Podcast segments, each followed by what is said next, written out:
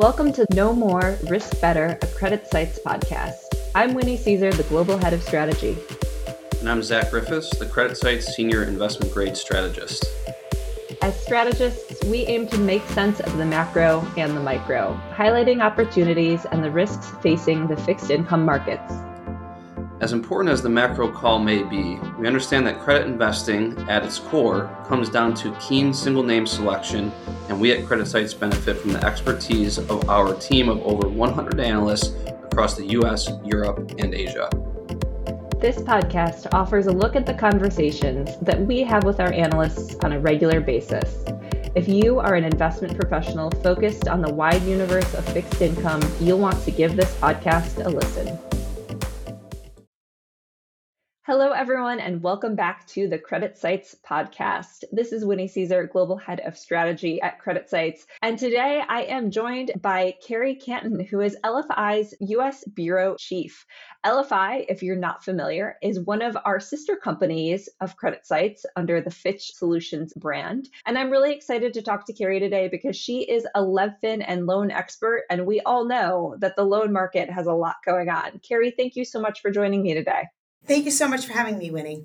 All right. So before we get into the nitty gritty of leveraged loans, let's talk a little bit about LFI. So, for our listeners who aren't familiar with LFI and your team, what is it? What do you focus on? What do you do? Tell me all about it.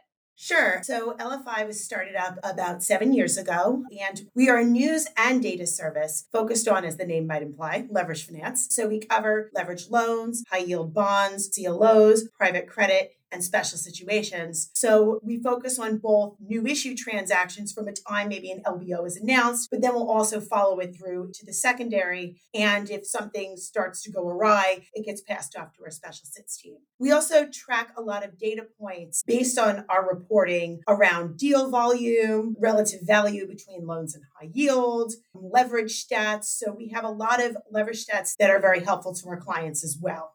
You guys do have absolutely great data. I definitely take a look at it on a very regular basis. And I think we all know that the leverage loan market and private credit, direct lending markets have been major areas of investor focus. So much capital has gone into those pockets over the past, call it five years at this point. And there are a lot of questions around what, what's exactly in there? What is happening? So let's mm-hmm. dive into the loan market. What is going on in the loan market lately? It looks like loan spreads tightened a good bit in September, but more recently, you know, risk markets have definitely come under some pressure with treasury yields making new recent highs on a minute by minute basis. Has that risk aversion made it into the loan market? Yes, it has, probably not to the same degree as high yield, but yes, we've definitely seen over the past week and a half or so the market back up a bit, both on the secondary front. Last week, the average bid price of the Credit Suisse loan index was down 28 basis points, which in our world is a material move. And on the new issue front, the market had been going pretty gangbusters in September. So last Tuesday, in fact, there were 14 lender calls, which is in one day alone, to launch largely opportunistic transactions. But as market conditions deteriorated as the week went on, it got a little bit interesting. And there was everything like things got done. We haven't had a deal that's been withdrawn yet, but a couple of repricings cleared a bit wide of talk. And there was some deals have, you know, there was just sort of a lot of back and forth about what's going to happen. And then another thing we've seen is that when these deals do eventually break for trading, the opening bid is right in line with the issue price, which sort of, you know, does not suggest it got done by leaps and um, so this week, the market isn't closed. We've had a handful of deals emerge, but I think it's about 4.8 billion this week versus nearly 16 billion that launched in the first two days of the week versus the first two days of last week. And I think a lot of people are sort of trying to figure out, you know, where things are going. I mean, we are certainly trying to figure out where things are going. If you've missed it, we put out a preliminary 2024 forecast, which really felt like operating kind of in the dark at this point. But everyone is very much looking ahead to what's going to happen next year. So, back to the loan market, we had some headlines earlier in the year from your team. You guys did a great job covering this the CLO reinvestment period. And there was a lot of noise around CLO reinvestment periods coming to an end what that meant for actual loan refinancings. Would there be bid for these kind of new loans that needed to be refinanced? What is your latest take on the refinancing avenues for the leverage loan issuers? Maturity walls aren't that big in call it 2024, but once we get in 2025 and 2026, things rise pretty materially. So it is still very much an issue. You know, the number of CLOs exiting reinvestment, it creates an issue if you have, you know, 30% or whatever of the lender base that can extend. So what happened in September was for much of the year, the loan market was relying on the secured bond market to sort of help fill the gap. And so if you had a $6 billion loan and, you know, the sell side was actually trying to make rough estimates of what investors they thought couldn't extend, they'd say, okay, we think we need to plug roughly a billion and a half hole. They'd come out and do a billion and a half bond deal. And we saw that, you know, earlier in the year and throughout the summer. And then when September hit, there was one big deal that was supposed to come from restaurant brands, or there was a big loan extension, it's five and change billion. They were originally planning 1 billion of other secured debt, but ultimately wound up eliminating it because the market was so strong. Now that's a double B rated borrower though, but you did see some B3 and in the loan market just as a distinction, there's quite a big difference between, you know, where you are in the rating spectrum here.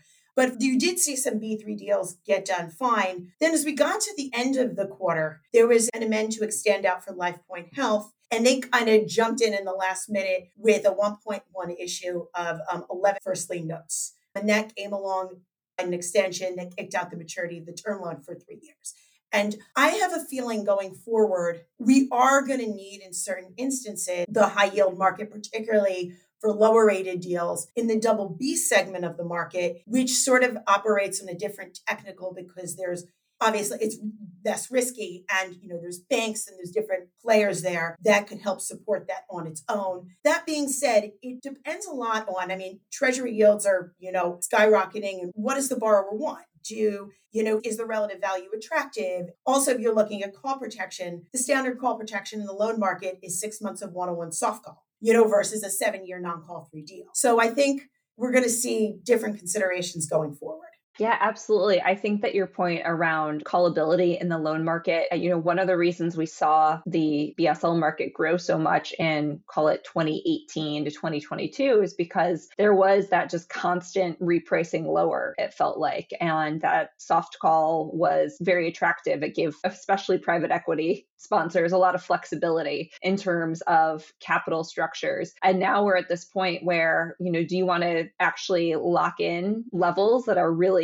elevated on an all in cost basis by going into the high yield bond market where you might have, you know, more access to liquidity and just, you know, a bit more investor attention given some of the, the different dynamics? Or do you want to just stick with the loan market where maybe in six, 12 months you'll be able to re- reprice lower? It's just a massive game theory I think, right now for a lot of issuers. Yeah, and obviously you also have to consider, you know, the elevated base rates in loan land. Mm-hmm. So it'll be an interesting thing going forward, you know, to see how that all plays out. Another area that has also been helpful to the loan market, it in certain respects has been private credit because there have been some very large deals, particularly two that happened actually both in September, Finastra and Hyland Software, that were refinanced out of the loan market into private credit. And there have been a handful of triple C rated credits we reported it's a small deal, but we reported on one today called Zep. They make like soap and cleaning you know, fluids. They exited. Finastra was triple C. And so you've seen some of the harder deals to refinance leave for the private credit market, which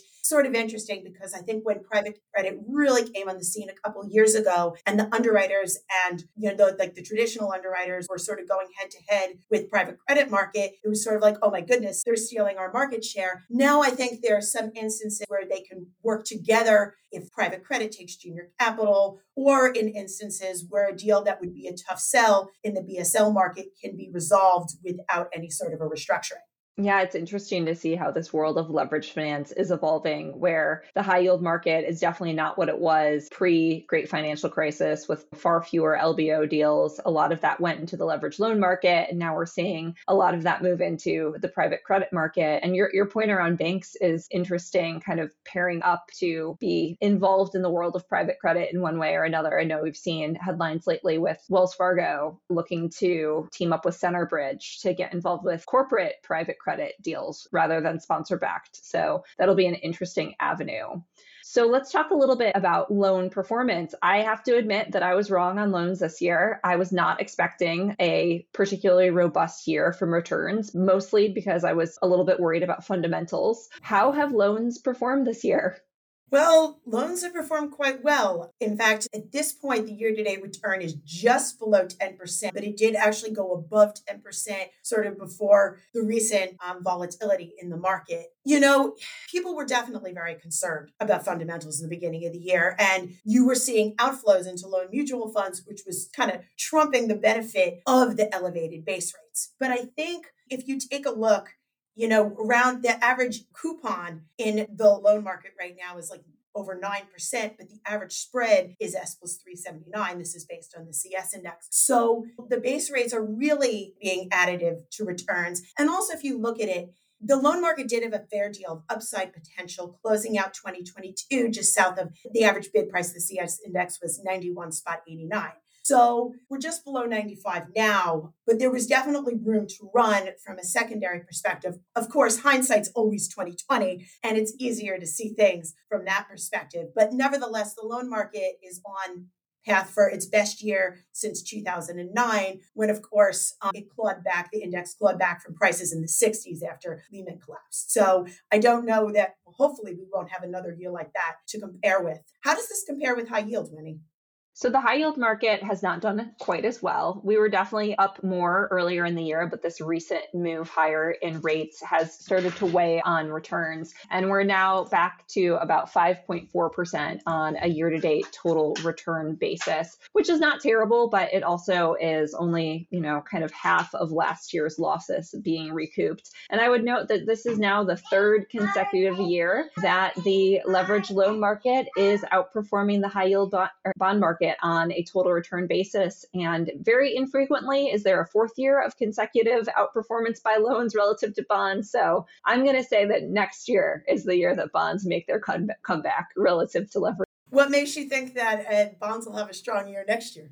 Well, I mean, this most recent rise in treasury yields has been, you know, nothing short of bananas. It has been very eye popping how quickly intermediate yields, especially, have risen. And, you know, we have a much more dovish view on the Fed and inflation. We think that the Fed will be able to start cutting rates sooner than the market is currently anticipating, sometime in Q1 of 2024, in an effort to keep things tight, but not overly restrictive as inflation comes down. We don't think the Fed is going to want to be incrementally restrictive by keeping real yields at levels that they are currently. And that should be a massive beneficiary for high yield, especially as we see cash rotate out of the front end where it's been locked up in T bills and money market funds and adding some duration to portfolios. We also like high yield fundamentals. We think that the market is in pretty good shape as a whole, much more aligned to double B issuers, a big focus on deleveraging and balance sheet management especially by those companies that really had some issues during the height of the pandemic.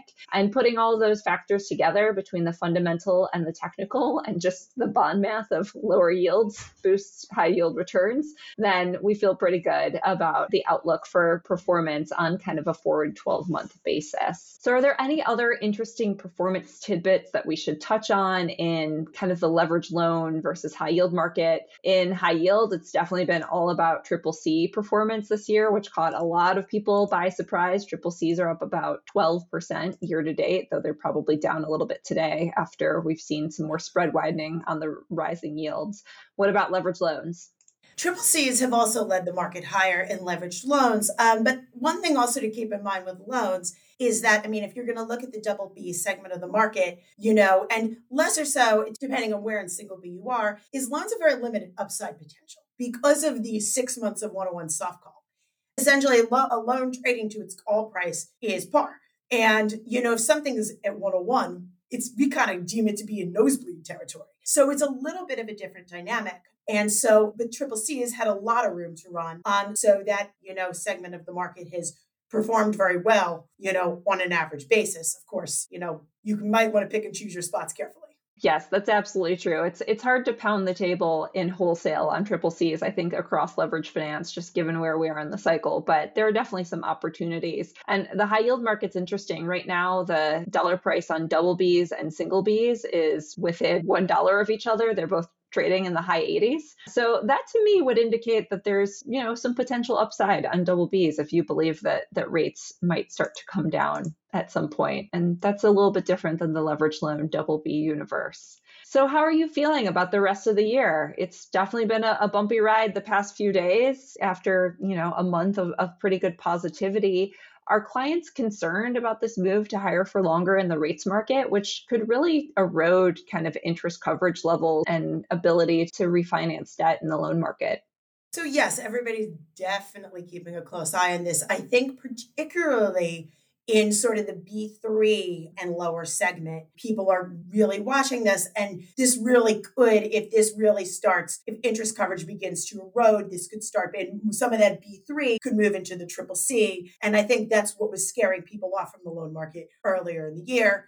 And after, you know, second quarter results came in on a better than people had feared. There was, okay, you know, maybe we could have a soft landing and suddenly all this money came into the asset so that is definitely a big consideration. However, if you kind of look at the double B side of things, if you're not really worried about defaults, you could actually say, oh, wow, our coupon's going to go up even more.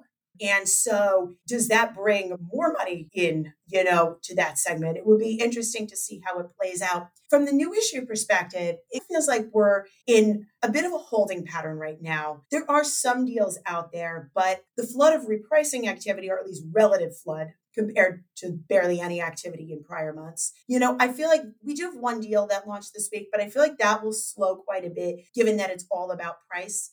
Borrowers that do need to address upcoming maturities, and particularly if you CLO reinvestment issue is only going to get worse, you probably are incented to try and find a pocket to come. And I think we'll probably see some more issuance. For now, I imagine if I were, you know, on the sell side, gosh, you might be looking at going, okay, well, the CPI data comes out this day and the Fed meetings at the end of the month, and you maybe try and figure out a time frame when, you know, to try and best time the market. I have no idea if this I did not ask them, but I mean, maybe it isn't a coincidence that that $5.2 billion deal for WorldPay allocate, allocate a couple of hours before the Fed meeting. It might not be, you know. So I think people will be sort of trying to time it right. But should things calm down, one thing to point out is that, and this is probably a good thing, even though we didn't feel this way a few weeks ago. A lot of the underwritten deals that had been on the forward calendar, the WorldPay, Syneos, Simon and Schuster, Bausch Lomb, these deals all came, came out and have been syndicated and are done and dusted. And our forward calendar is really quite depleted at the moment. There's a few deals that are supposed to be coming in, you know, Q4 that I'm aware of. And some of the other underwrites have a longer regulatory tail or whatnot, could be into next year. But if there's a real lack of supply, should things stabilize, I would imagine that you'll see repricings come back, particularly for the better rated credits. You'll see some more dividend deals. And, you know, the other interesting rumbling I've heard is because the cost of private credit deals is much higher than BSL deals, that I think they're looking for opportunities to potentially refinance a private credit deal into the BSL market, which would be a source of new money, you know, so to speak. But we'll see how things play out. You know, it's going to be very interesting next couple of weeks for sure. It has been an interesting couple of years, and it feels like it's just not slowing down anytime soon, which is great for us. It, it keeps us focused on really engaging topics and leaves us very useful to our clients. Kerry, this has been a great discussion. I love talking leverage finance and leverage loans. It's such an interesting asset class. Are there any other things that you want to leave our listeners with before we close out? Gosh, I mean, stay tuned. There's a lot of ground to cover, but I think I'll leave it at that, Winnie. I, I love it. Thank you so much, Kerry. If anyone has questions and would like to reach out to us, you can always go to creditsights.com and reach out to us using Ask an Analyst. We are always happy to help, and good luck to you in the fourth quarter of 2023. Have a great one. Thank you, Kerry. Thank you, Winnie. CreditSights disclaimer all price references correspond to the date of this recording. This podcast should not be copied, distributed, or reproduced in whole or in part. Neither CreditSights nor its affiliates makes any representation or warranty as to the accuracy or completeness of any information contained in this podcast. CreditSights is not providing investment, legal, accounting, or tax advice, is not providing research or making any recommendations, nor is CreditSights offering or soliciting any transaction with respect to the purchase or sale of any security. The receipt by this listener of this podcast is not the giving of advice by CreditSights or its affiliates.